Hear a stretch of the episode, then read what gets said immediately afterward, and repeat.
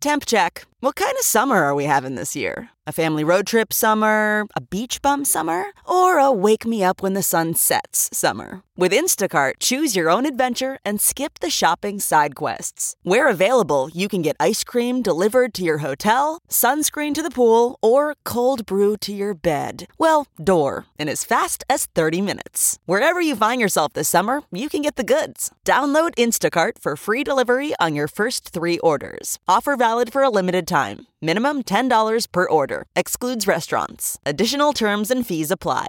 This podcast is brought to you by eHarmony, the dating app to find someone you can be yourself with. Why doesn't eHarmony allow copy and paste in first messages? Because you are unique, and your conversations should reflect that. eHarmony wants you to find someone who will get you. How are you going to know who gets you if people send you the same generic conversation starters they message everyone else? Conversations that actually help you get to know each other. Imagine that. Get who gets you on eHarmony. Sign up today.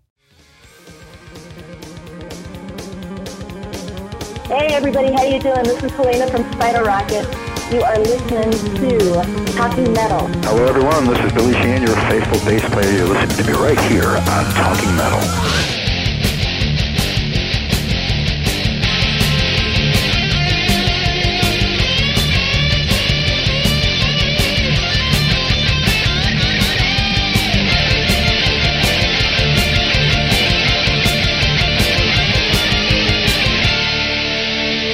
New York City, Saturday night, Talking Metal, episode 261.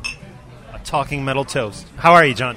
I'm doing pretty good, man. This is the first night I have woken up after a full night's sleep. I have actually not slept, and I am not kidding. With the exception of a two to three hour nap each day at random times during the day, I have been up for about five or six days straight. John is working hard doing a gig, freelance gig, right, at USA Network, sister station to the Sci Fi channel where I work. How's that going, John? The gig is going great, and uh, let me tell you guys, excluding Talking Metal, I am doing three official jobs. I am working for MTV Networks.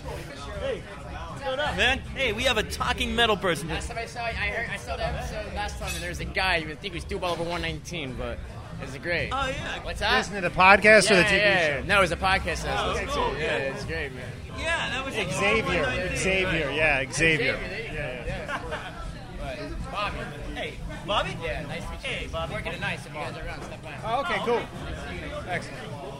Cool. Just a uh, random talking metal uh, fan, I guess, uh, approaching us here at the bar. Guys, by the way, we are right next to Irving Plaza, I guess now called the Fillmore, awaiting Mastodon, who's taking the stage in a, exactly an hour, less than an hour. We are so psyched to see Mastodon. Everybody who works with Mastodon, from management to label, all the guys are great. Nick, Tom, everybody, very, very cool people. And uh, they have hooked us up to check out this concert, and uh, we are just so excited to see Mastodon. So, anyway, let me tell you. Before we get into the podcast, I just want to explain what's going on. I'm working in the day for MTV Networks. Then I am going over to 30 Rock, you know, where the TV show is about, where Mark works, working on a major presentation for the USA Network.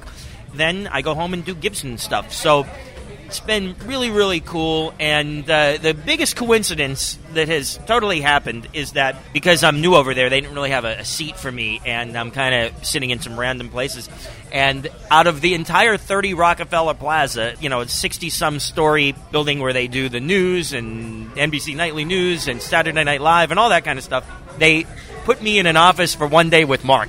Is that not crazy? Yeah, that is crazy. Although I actually know the, the people you're working with, and uh, you know, uh, we do Sci-Fi does share a floor with USA Networks, so I share an office with somebody, and she was in a in an edit that day, editing some uh, stuff for Eureka.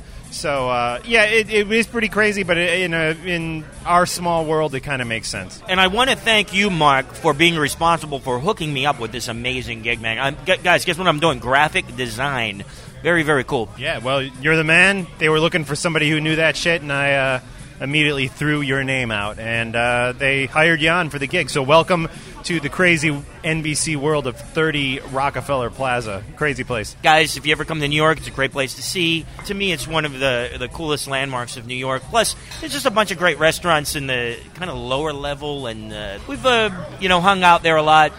Was actually probably the first building, first place I went when I came to New York with my parents when I was like maybe 15 years old or something like that. Well, I've had various jobs there through the years and seen a lot of great music on, on Saturday Night Live. Actually, I, one of my favorite moments was when uh, about oh probably about 10 years ago at this point, ACDC was the musical guest on uh, SNL, and I went down and hung out with them as they were rehearsing. It was about me and like 10 other people watching them. Uh, a great building to work on, as is 1515, where I've done a lot of work with, with VH1 and stuff too.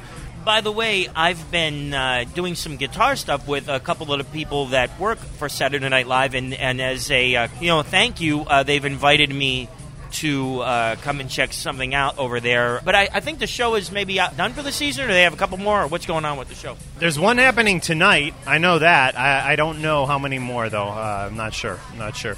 Speaking of TV, youtube.com slash talking metal is alive. youtube.com slash talking metal. A great interview with Exodus that John conducted, which we do not see John's face at all. The camera is positioned where you just kind of get a little profile. John is laughing. Guys, if you didn't know this, uh, I am now uh, telling you John was in a skateboarding accident. Not only is he working nine jobs at once, he is skateboarding around Manhattan and and uh, sounds like he's not skateboarding very well. No, despite the fact that I, I have to cancel my skate park appointment for tomorrow and postpone it to next week due to the USA gig, which I love, by the way.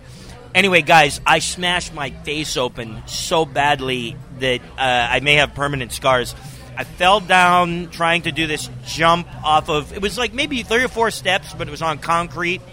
And you maybe you know, shouldn't do them with like my blue glasses because guess what happened? The blue glasses broke and the glass was all in my face and and uh, during the Exodus interview, I had like band aids on my face and it was like a scandal, man. It was crazy. Which reminds me of the the old pictures around the Hotter Than Hell recording session when Ace had a bunch of cuts on his face and they had to photograph him from the side. and He only had makeup on half his face. Or the uh, scenes in Empire Strikes Back with Mark Hamill, who was in the car accident, and they uh, they wrote it into the script.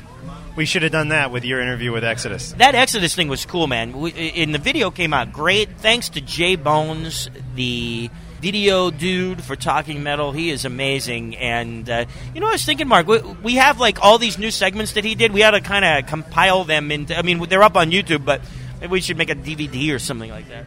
We could. That's a good idea. I'm sorry. We are just free form today.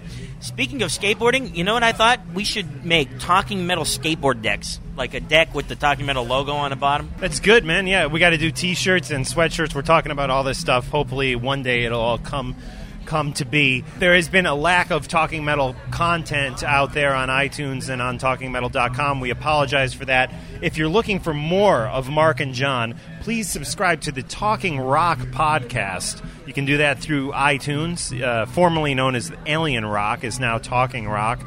And we have been putting up some new episodes of that. Uh, there's one brand new one up, so check that out, and there'll be another one up real soon.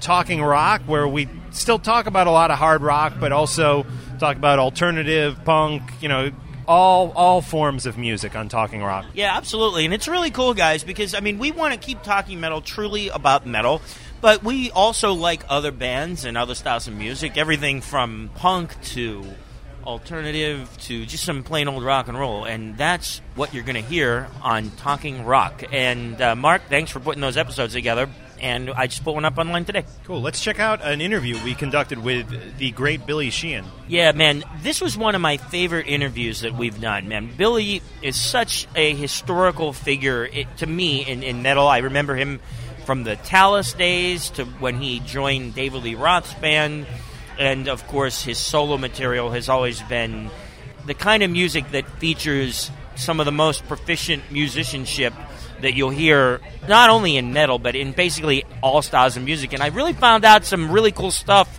despite the fact that he's considered and is one of the all-time greatest bass players, he's not like a like a music reading type of a bass player. He basically does it by ear. Yeah, great player and been a fan of his for a long time.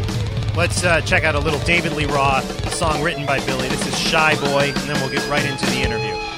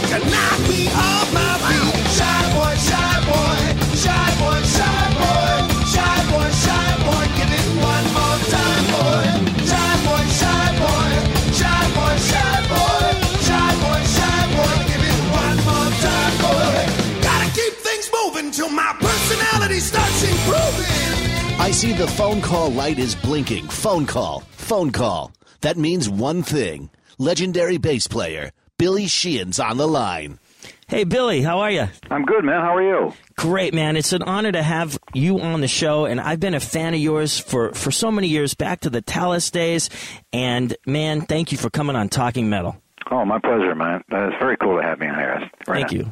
Yeah, Billy. Hey, Mark Strigl here. Uh, again, just a, a longtime fan, and we are very excited for the new record. So let's start off talking about what you're up to now. Holy Cow is out.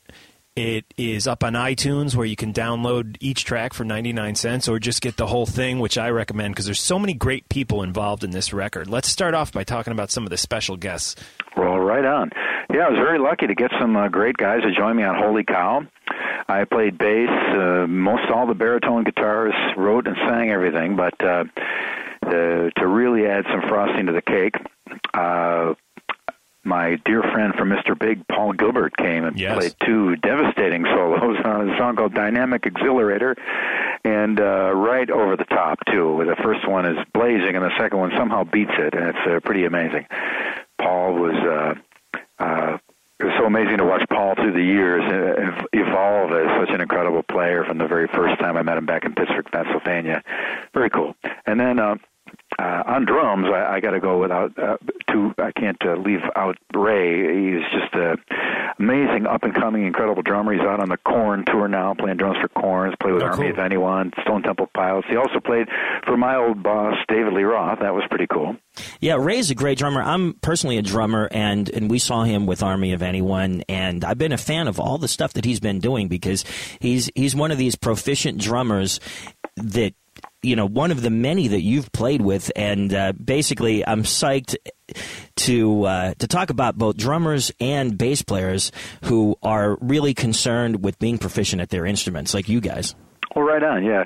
Ray, uh, he's got all the basics in so solidly, but then he adds this extra thing, uh, this extra, like every drummer that uh, gets up up to a certain point, they've got this extra thing that's kind of intangible. It's their their trademark, and Ray certainly has his. Really great. Um, then uh, Doug Pinnick. I love him. King's X came and sang Turning Point, which one of the songs on the record, and uh, I love King's X so much, and they should be bigger than you two. That they're not bigger than U2 is uh, some, cause somebody's going to have to to answer answer that crime in the in, in, in the court of the universe at some point, way down a couple centuries from now. But I don't know how that happened. But uh, Doug is awesome. King's X is incredible, and he sings uh, Turning Point just so great. Then uh, I got to say the best for last. Uh, my total hero and genius icon of the ages, Mr. Billy Gibbons Yes, Unbelievable, from no ZZ doubt. Top. I unreal. As a matter of fact, that's um. I had the idea of the for the album being named Holy Cow. And uh, I wasn't exactly sure yet, and until I called somebody, a friend of mine, and said, "Hey, you'll never guess who I got to play on the record." He goes, "Who?" And I said, "Billy Gibbons." And he goes, "Holy cow!" And I said, "Okay, that's it. We got That's the title. now, now Billy wasn't somebody that you knew. Like I know Paul Gilbert and, and Tony MacAlpine, who was on the record. I mean, you've known those guys for a long, long time. But Billy is is not. I'm guessing is not somebody who is in your circle. So Well, uh, surprisingly, he's uh, he's got a place here in L.A. and I see him around a lot. We've hung a bunch of times. Oh, cool. Okay. I haven't. Uh, I jammed with him. Uh, we, he he did a G3 show years ago, and for sound check, it was just me, Billy, and a drummer sound checking. Wow. So I got to jam with him there, and then he came up and he played La Grange, and I sang it. So oh, sweet. That is so electric. weird singing La Grange with Billy Gibbons on the stage. Billy, I got to tell you this. You'll laugh at this. Um, I ran into Billy in Las Vegas at a VH1 show called Rock Honors, where ZZ Top was being honored, and I, I wound up finding his guitar on the luggage rack. He actually checked a uh, Fender Telecaster, and uh, I was carrying it for him, and he gave me his business card, and instead of saying Billy Gibbons, you know, guitarist, it said Billy Gibbons, Friend of of Eric Eric Clapton. yeah, you got it. You got that same card. I Yeah, love it's it. great, isn't it? Yeah. It's so cool. And, and he's a, such a selfless, humble man, and he is such an an absolute master of his craft. And I recommend everybody if you're if you're thinking ZZ Top might not be metal enough for you, get the Rhythmeen album. I love that Okay. record. I have that album, man. Oh, eh, what an incredible piece! Is of that the album with the song "Fix a Flat"? No, that might be Triple X. Okay, that's Triple X. one. Right, right, right. That's also pretty darn heavy. But Rhythmeen has got uh, Black Fly, a hairdresser, uh, just a great, great record. And, Very uh, cool. really awesome. So yeah, he came and he played uh, guitar on uh, a little bit will do every time. Uh, one track that I had that was uh, certainly inspired by the Rhythmeen album, and if you Very, listen to it uh, in, in adjacent to Rhythmeen, you'll see why because it's just so heavy and it's. Uh, that that record is so great, so I tried to uh, do my best to pay it uh, uh, homage to it with uh, a little bit. will do it to you every time. Billy came and laid the solo down, and from the first note he plays, I, I know people I played the record for who didn't know who was on the record, and they right away they look at me and go, "Is that Billy Gibbons?" That's Right. cool. Yeah, you can't mistake his sound, his tone.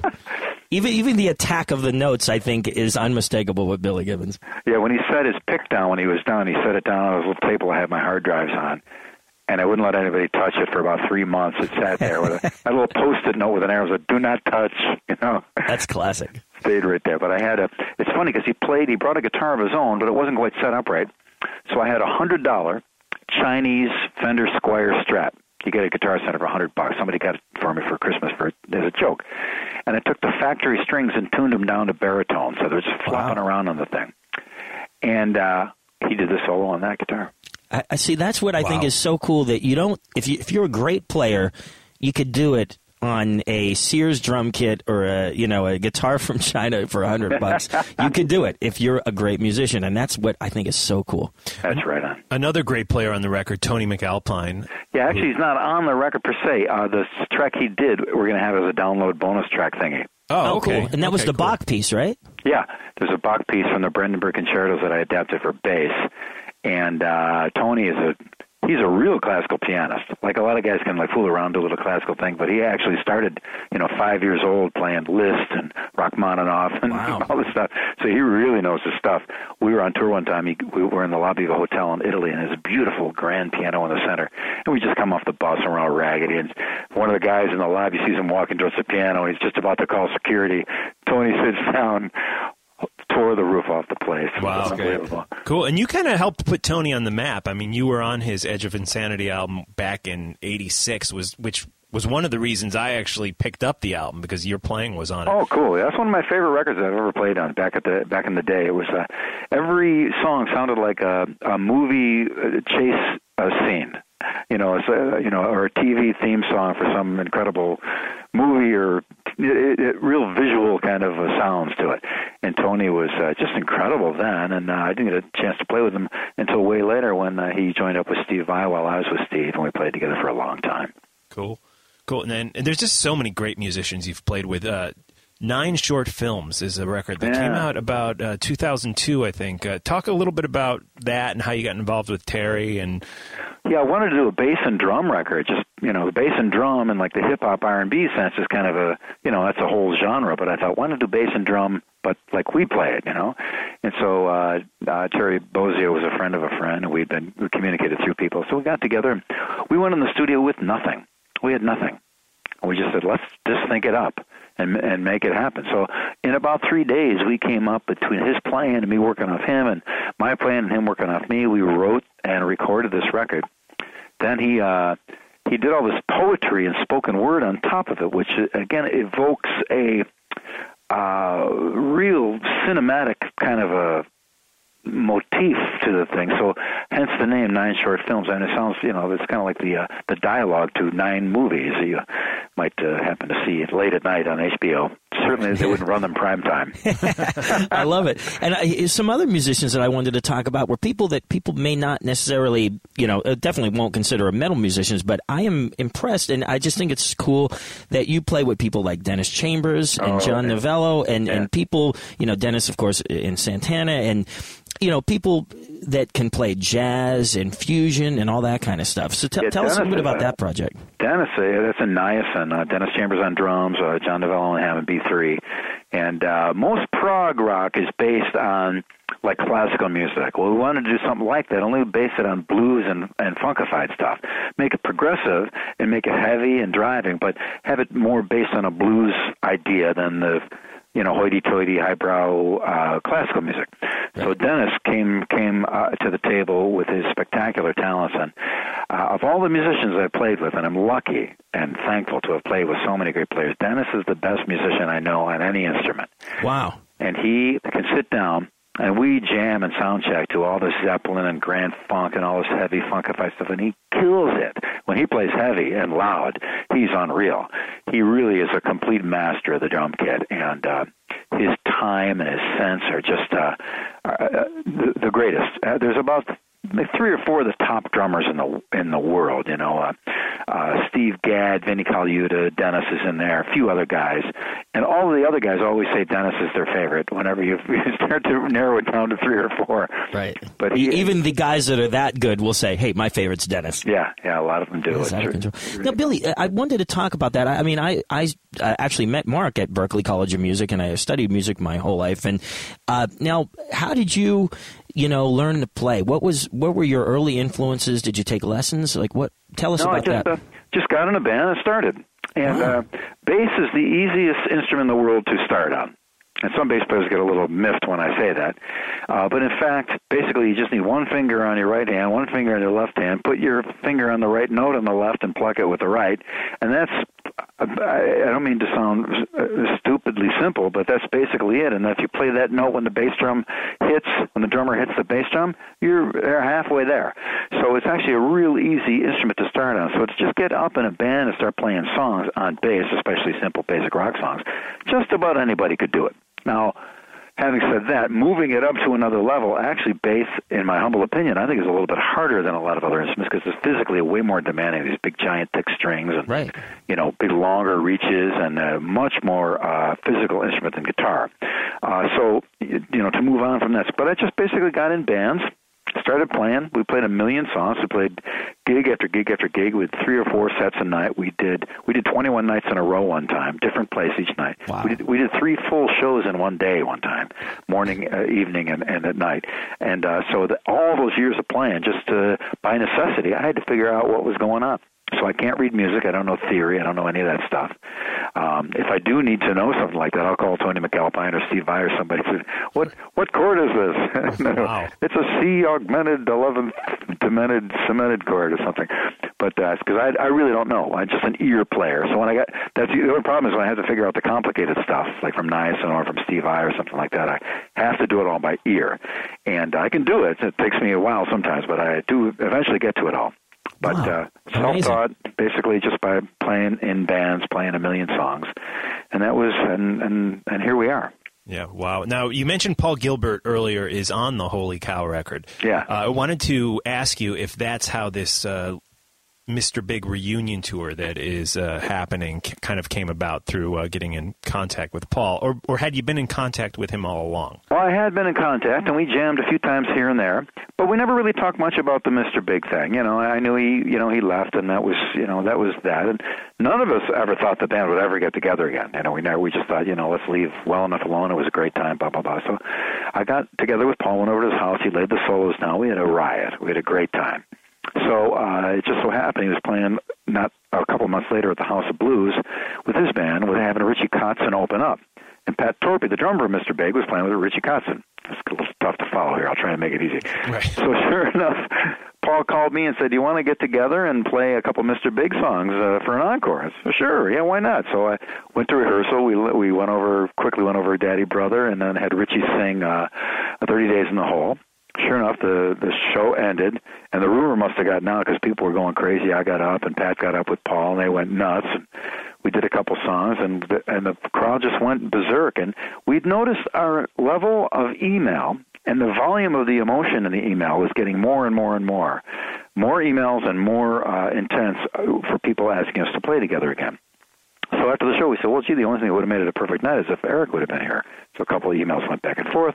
We decided to get together, have a dinner, and talk and see how, how we all feel about it. So no one dangled cash in front of us. No one from outside of the band came in and said, I'm going to put you guys back together and put you on a tour bus and so you'll all hate each other in another year.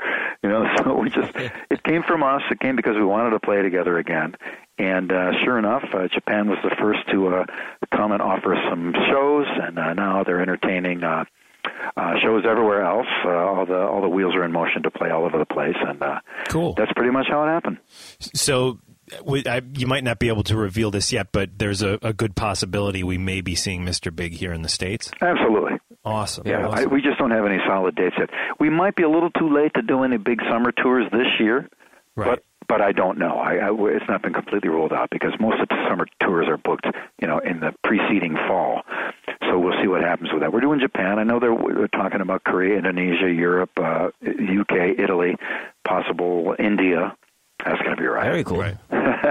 because my inbox looks like the United Nations. It's, we're going to get email from uh, Sri Lanka and uh, uh, Iraq. Really? uh, it's unbelievable. So, so uh, you know, we were very lucky to have a lot of success around the world. So, a lot of people have expressed great joy that we're together again. So we couldn't be more thankful about that. And we're going to go and try to play everywhere on planet Earth. So that's that's our plan. Cool. Cool. Now, in addition to those dates, right before that, you got some clinics coming up, right? I know one at Musicians Institute, and then there was something at Sam Ash, I think.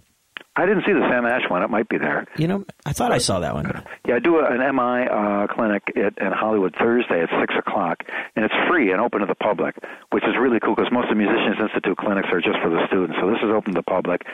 So when I do a clinic, I do some bass playing and talking. We answer a lot of questions. I show anything I can show, anything I can answer about the music biz, making a record, record deals, being on tour, anything related. At my forty plus years of uh, of uh, uh, hard won experience, uh, if I can be of any help to my fellow musicians, that's what I'm there for. And then in the end, take photos and sign stuff, and uh, just uh, just do a big long hang. It's always great, and it's free and open to the public. So I'm really appreciate Musicians Institute doing this because uh, you know I think they're, they're certainly providing a service to the community by having a lot of players in and trying to help all the locals. You know that's what we're here for. Definitely. Billy, I also wanted to ask you about Yamaha instruments, and I know that you've been a long-time Yamaha player, like like for as long as I can remember. Yeah. Just tell me, you've you know, tell me why you like Yamahas because I, I know they're great, great instruments. Yeah, well, the quality control. I, I mean, uh, years ago, I used to say to people, just open up your VCR and look inside, and just give you an idea of the quality control you get coming out of Japan.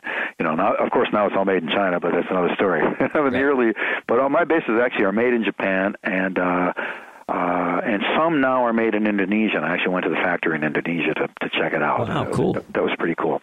Amazing. You could you could eat a meal off the floor. It's so clean. It's just it's just like a it's like a science lab. It's amazing.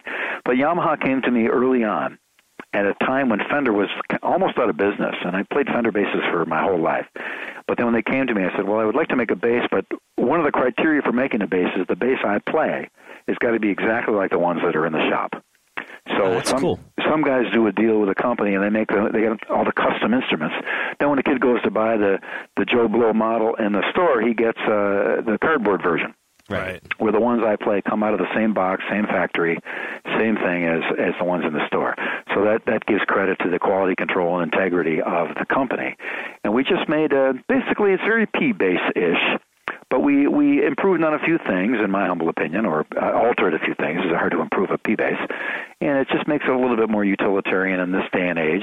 Dual output, two amp setup. You can use it if you like, and it's just a rock solid uh, tool, hunk of wood. You know, I've thrown it around and beaten it around, and uh, It's large too. It's a big bass. it's a big like bass. the body's big. Yeah. big, big, thick neck and a giant manly thing. But uh, I know a young lady who is a bodybuilder in Florida. Her name is Fawn. I forgot her last name. But anyway, uh, or maybe Crystal Fawn. I'm not sure. Anyway, she's a. Uh, you could try googling. We'll her. look it up. Yeah. she's a beautiful girl with uh, tons of muscle. She could kick my ass for sure. Uh, no doubt about it. But she plays one of my basses, and I'll tell you, it never looked better hanging on. It looks a lot better hanging on her than on me. That's for sure. but it's a rock solid instrument, and uh, I get email from kids all over the world that have them, and they and they like them, and they uh, they they they serve a musician well. Very cool. Now, uh, speaking of reunions, talking about Mr. Big and stuff, was there ever an attempt by David Lee Roth to put back together the Eat 'em and Smile lineup? Actually, that's how I started playing with Steve again uh, a few years ago when Steve and I started playing together again. I was out in Hollywood on the weekend, ran into Dave. We hung out at this club. We're drinking and hanging, drinking and hanging. Sure enough, the club closed. They let us stay, and the, everyone else was gone. It was just us at the table. We were talking, and uh, finally said, "You know, well, what do you, what do you think?" And I said, "Yeah." I said, "Well, there are a couple of conditions. Well, first of all, we got to talk about it Monday when we're both sober, and second of all, it's got to be the same guy. It's got to be me, Steve, you, and Gregg." She said, "Okay." So Monday he made the calls. Unfortunately, Steve was already booked. He'd already booked the G3 tour. Oh, So he couldn't do it. So uh, you know things went on from there. So because Steve found out I was free, he called me and said, "You know, I'm doing this G3 thing. You want to play bass?" I said, "Sure, why not? I got this number free." So that's how Steve and I started playing together again. And yeah, we actually did talk about it at one point. You know, who knows if that would happen? or not. I'd love to do it. I love Dave. He's still my hero. I still think he's awesome. I still love his voice, and uh, I think it would be. Uh, you know, maybe do like 10 or 20 shows uh, uh, across the country or who knows where, or we'll do whatever. You know, I'm sure it would be a blast. Yeah, oh, it would be. The, one one of my favorite concert moments was seeing you guys uh, on that tour at uh, the Rosemont Horizon in Chicago. right. Uh, I Dave, remember Dave it well. had the uh, the Bears jersey on, and uh, the place just went nuts, sold out. You know, crazy. Fantastic.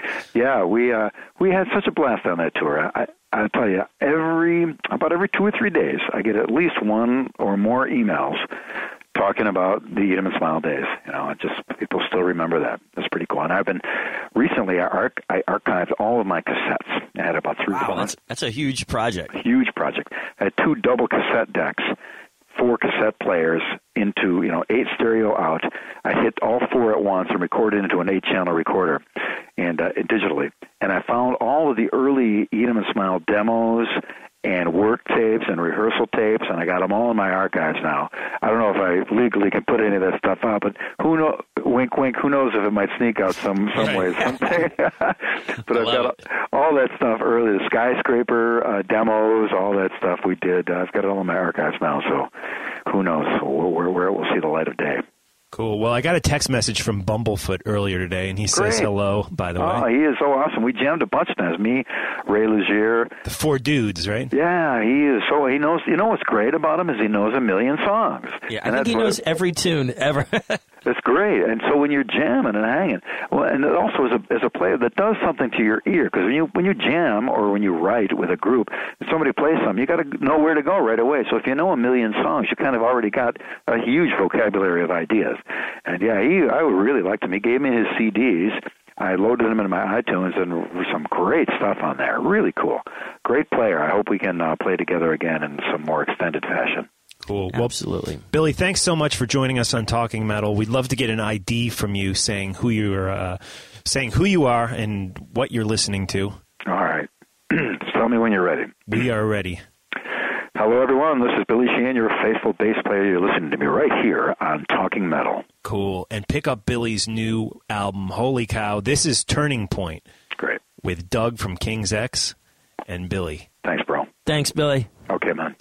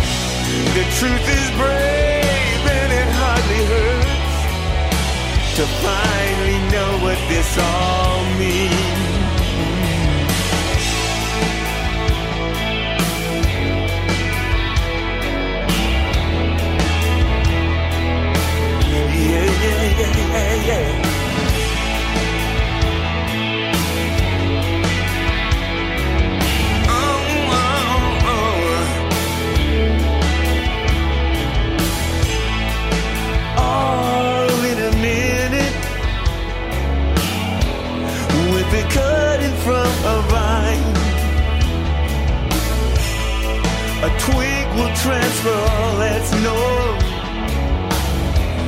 both noble and sublime.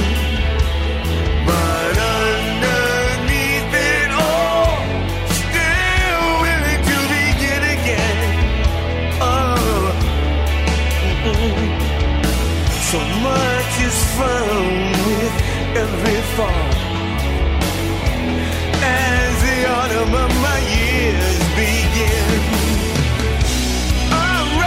Myself around my two concerns and hold them close and tight to me.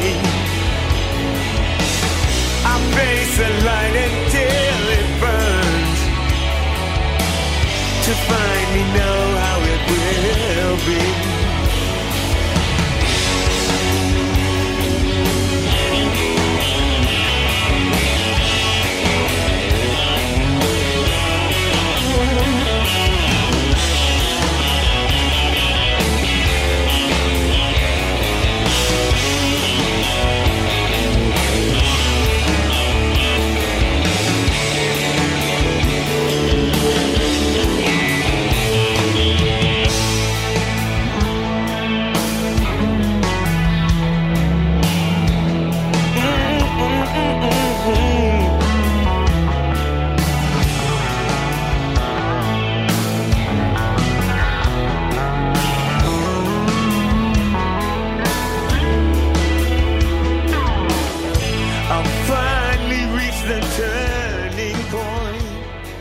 That was Turning Point by the great Billy Sheehan off the new record.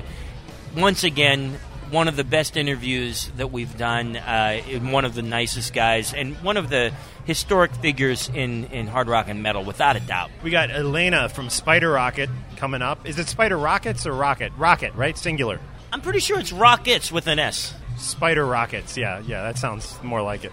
Great new band. John turned me on to these guys. I think they're pretty cool. Yeah, no doubt about it. And they played a gig last night. And Helena, I am sorry that I didn't get the message um, until later. And I was planning on going to this gig, and like literally, having not slept in like about five days has played some tricks on my brain, and I completely spaced out on anything other than MTV Networks, USA Network, and Gibson Guitars for this week. So uh, I apologize to everybody, but we're psyched that Helena came on Talking Metal, and and we want to bring this interview to you. We want to introduce all of you guys to this great new band called Spider Rockets. So let's check out the interview here on Talking Metal. Remember to follow us on Twitter, twitter.com slash talking metal.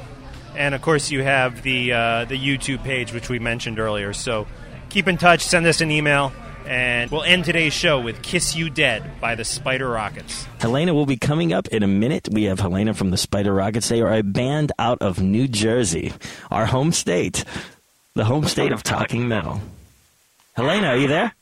I'm here. Can you hear me okay? Yeah, now we can. Sorry, we had a little technical difficulties earlier on. Hey, Helena, is your radio up? No. Or your computer speakers up? No, nothing. Okay. So I think we're good now because we heard a little static. I think it was on our end. So how are you doing? I'm doing great. How you doing? I'm doing pretty good. I wanted to thank you for that personalized postcard that you sent me and the poster and the CD. It was killer. Oh, I'm glad you liked it, man. That's I, cool. I loved it. So I wanted to tell everybody that you guys have a brand new release out. Uh, it's self-titled release, and you guys recorded it at a place called Tracks East with Eric Rachel in New Jersey. Tell us about that. Oh, it was pretty. I mean, it was pretty awesome. It was our first time recording with Eric, and um, he's done some, like a lot of stuff before. So it just he he he just was, uh, you know, just a pleasure to work with. Um, he, I guess, we the whole process was it just we spent a lot of time writing last year, and then we kind of brought everything to him, and he gave a couple of suggestions here and there, and and um, we bounced things back and forth and changed things up a bit, you know, um, from songs and stuff. And then he just kept on, you know, like when we were in the studio, he just he was unrelenting, which is good, you know. I think it's very cool. Hang on, that's actually not the the CD, Mark. Mark was. I I have your CD, Helena. By the way, this is some off-air stuff. I have the CD in my computer because I was actually checking out, and Mark wanted to put it into his, and so I'm now going to give him that so he can do it instead of a DVD of some unknown thing that I happen to have in the case. anyway, never mind. We don't want to know what's on that DVD, but let me tell you, Helena, I wanted to talk to you because I know that that you said you spent more time on writing and rewriting and actually cutting songs that you originally brought in. And in the past, you guys did it a little bit differently. And was this something that happened because of Eric, or was this uh, kind of a mutual decision by you guys and Eric? Uh, you know, I think we were just trying to like up the ante this time. We really, you know, we um, before we had done everything on two inch tape. You know, Wow. so it was just it was um it was the process was like really different and i think we just wanted to just kind of like nail everything and just kind of like really make sure that everything was as strong as it needed to be going in um first of all and then like each piece as it as it got layered in there and stuff it was just like it, the quality was there you know so we just we really made a conscious decision to kind of like just you know really just hone in on everything really carefully and stuff. And I think, I, man, I think it's just it's like a process you go through. It's like um, I, don't- know about other bands and stuff, um, but I, I know about us. It's just like we learn as we go along and stuff, and as as, as we're, you know, we we just kind of like learn from the previous experience. We go, okay, right, let's do it this way this time, and this will be better for us this time. And, and regarding songs, let's you know, let's just write a ton of them and then just pick out the best or pick out the ones that just make sense for this uh, this album. You know. Well, I I absolutely uh, understand. And what I wanted to do is, can I give you a couple of titles, tell you what I think of them, and then get your opinion on them? Fire away, man. Okay, first song, Kiss You Dead, I think is just a great title. And what I think is cool about the band is that although you guys are heavy, some of your choruses are very like catchy. They sound like anthems, and this is definitely one of them. I think it has a great chorus. Tell me about that song. Well, I, I think what's cool about um, about Kiss You Dead, the chorus is really like it, it's a very sing alongy chorus, um, and it's just it's like that kind of idea of it is like it's a love hate thing going on, and from from you know going from our influences and stuff like um, especially like we're a riff oriented band, you know, it comes from like the guitar riffs, the bass riffs and stuff. That's where we start writing from, and um, you know, it's like you like the Van Halen, the um, you know, the Kiss influences and stuff. You know, I mean, th- these are bands that just have like awesome anthems and stuff, and um, and I think it just kind of leaks through a little bit to what we do because it's, you know, it's where, you know, some of our roots come from. You know. I, I love both of those bands, and I'm, I'm excited to hear a new band like you guys. You know, somebody I consider a young group to mention bands like Van Halen and Kiss. Okay, I want to go to another song, "Let It Go." I really thought the Middle Eastern scales in the song were very, very cool. How did that come about?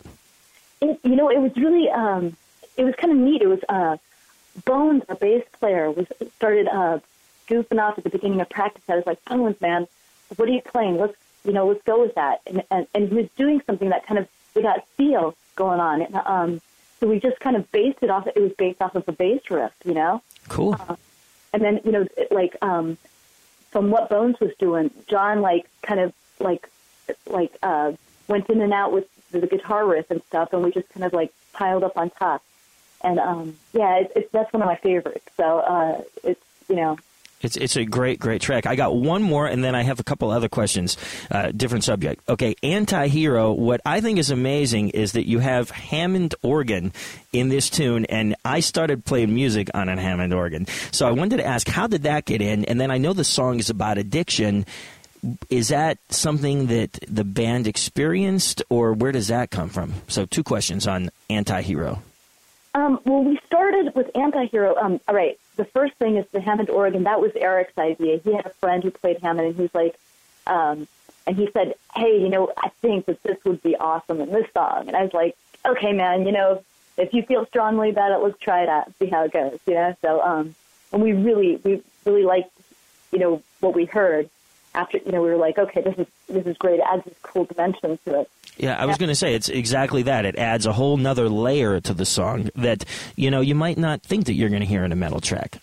Yeah, and I think it's it's it's, it's kind of it's um it's interesting. It's it's like it makes it interesting, and that's you know it isn't the typical thing that you would hear in, in some songs or whatever that you would expect to find in it, and that's what makes it really kind of unique and kind of interesting. Um, the addiction thing, um, it started out as a song about like um, about war, and um, we like I, it's I don't know like maybe for some people like writing about something um, that you haven't really experienced per se, like like up close and in the in the thick of battle or something is is easy to do. I, I found it really hard to do. Um, so we went to I went to something that was a little easier for me, and that was the addiction, and that and, and just kind of uh, without getting into too many details or anything, that uh, just kind of brought it to a dark place too. It was just kind of um, that just um, rang true a little bit truer than writing about a firsthand experience from war. Right. Well, hey, all, all three of those tunes are great. The whole album is great. Now, I wanted to ask you guys because you're you're from New Jersey. Mark and I live in New Jersey. Bud Friendly lives in New Jersey, uh, and now I know you guys have played on both coasts. Tell me basically how you guys got together, and like, are you guys currently like, you know, doing gigs all across the country? How does that work? Well, we um we we got I guess we got together about three years ago. Um, it, we had been the Spider Rockets had been around for a while beforehand, but it, in the last three years, I'd say um, is when things really kind of came together for us, and that's when you know um, every everybody who's currently in the band is is um, is part of it. Just the magic, magic. I guess like the spark, the um, kind of the energy was right. Right, that was like the exact proper lineup for the Spider Rockets. Yeah, it just was. It just it just everything fit. Everybody wanted the same thing, and um, you, it was just it was it wasn't fighting, inner fighting, and it wasn't you know people wanting different things, and and it, just worked, and that started coming together for us. And um, we've done. Uh, I guess what we're planning to do with this CD is we want to we want to tour nationally again, and um, we've played I guess all over the country, and we want to do that with this CD as well. Um, and you know, hopefully bring it internationally as well because I, we've played in Europe as well, and, and it's been a while since we've been there, so it would be really cool to head back. I think it's very impressive that like you guys got this lineup together three years ago. Um, you've already done multiple recordings, and uh, I mean, th- for everybody who's going to download this, you know, legally on May nineteenth when it is released on iTunes and Rhapsody and all those other places, that's cool. But if you can get a hold of the actual CD and the packaging, it's really, really nice, guys. Uh, definitely, I want you guys to all check that out. And I wanted to mention that I see that my friend Mark Weiss uh, was actually a photographer on the album. Mark is such an amazing man. He's that great. guy. He's like just incredibly talented behind that camera, but a super nice guy too. Just like so, uh, the artwork is really based on the photography. Um, It's great. and um, and then Ioannis took the artwork from Mark. I mean, from the, the photos from Mark, and then just kind of like created this whole vibe, and it's just kind of like a dark kind of. It, it's all taken on the Jersey Shore, believe it or not. I'm not going to tell you which beach because we might get in trouble. Okay, I, I know what you're talking about. I understand yeah, yeah, yeah. but uh, so so basically that's what it was. And our I guess our plan is um, you know the digital release first, and then we'll you know one one step at a time. You know, going forward and stuff. So. But we do love the um, the artwork on the cover and stuff, and it's just it's like it turned out to be what we wanted it to be, which is really awesome. Very cool. Now, there's also something on your website where you can download, and for all you uh, people in the New York, New Jersey, Connecticut area, you can download, I think, a discounted ticket to your next gig at the Cherrywood. Yeah, we um we hooked up with this promoter down there, and he he seems to be like a really good guy, and um and it's a smaller venue, but we were like, you know, um let's just let's just rock the place out, you know, let's rip the roof off of the place, let's just turn into a you know a great rock and roll party. So we wanted to make something that would kind of um, be an incentive for people to kind of you know maybe go to a place that they haven't gone before and haven't checked out before, and uh and I think that this, you know, it was kind of a cool way to do it. So, Very cool. Now, where is Clementon, New Jersey? I, I live in Jersey City. Where is that in relation to where I live? Because I'll definitely try to come down for the show. You know, I think it's about it's actually about half an hour out of Philly, Oh, okay. so it's down that way. Um, it's uh, it's kind of I'm, I'm trying to think of like um, what other big towns. So it's really it's just it's like basically about thirty minutes out of Philly. Very cool. There's a, a Sam Ash down about 30 minutes out of Philly, uh, and I can't remember what town. Cherry Hill is that anywhere near near Cherry Hill? You know what? It could be, man. I mean, I think I think it's like in that vicinity. You know, it's it's in that whole kind of um, South Jersey, headed towards Philly area. Yeah, well, that's even cooler yet because not only can our Talking Metal listeners in New Jersey and New York head down there, but anybody in PA, and if you're down close to Philly, if you're in Delaware, you can definitely make it to this gig. So if you guys want to take a road trip, definitely head up to the Cherrywood in Clementon, New Jersey on May 8th. But don't forget to go to the Spider Rockets website to download that. Uh, discounted ticket and check you guys out. Now, we want to, before we, we go, we definitely want to play one of your tunes uh, to take us out of the interview. And uh, just want to ask you, you know, give us your website, your MySpace page, Twitter, anything you got, and anything you want to say to the Talking Metal listeners worldwide. So, uh, website is spiderrockets.com. MySpace is myspace.com uh, slash spiderrockets. Um, we're Twitter. We're uh, getting used to Twitter now. So um, me too, me too. Mark's a Twitter expert, but I'm getting used to it now. we're not we're not an expert. We're not even close to expert, but we're getting into it. So we're like uh, we're kind of messing around with Twitter now. So if you guys tw- tweet us or whatever, we're we're psyched about answering back. So Well, I'll try it. I'll try it. I'm, we're, we're on the same level, me and you, so we'll try it. it's new stuff out there. We're like messing around with it, and hopefully we don't blow up the computer, man. Definitely, no doubt.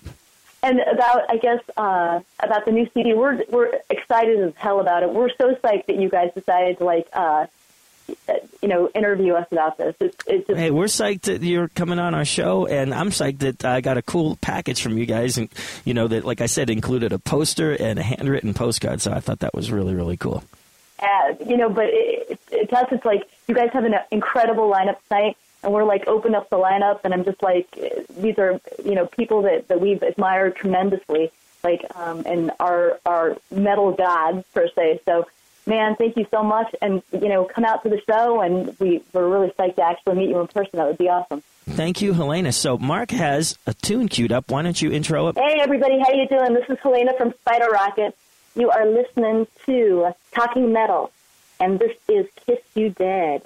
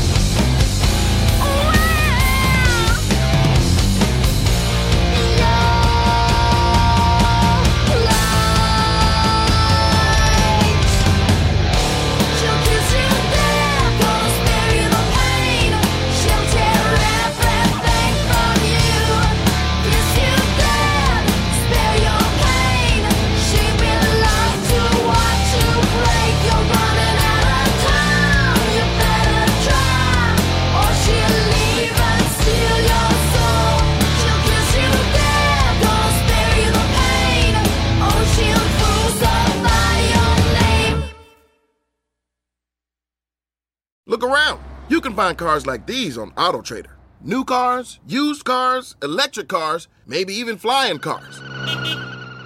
Okay, no flying cars, but as soon as they get invented, they'll be on AutoTrader. Just you wait. AutoTrader.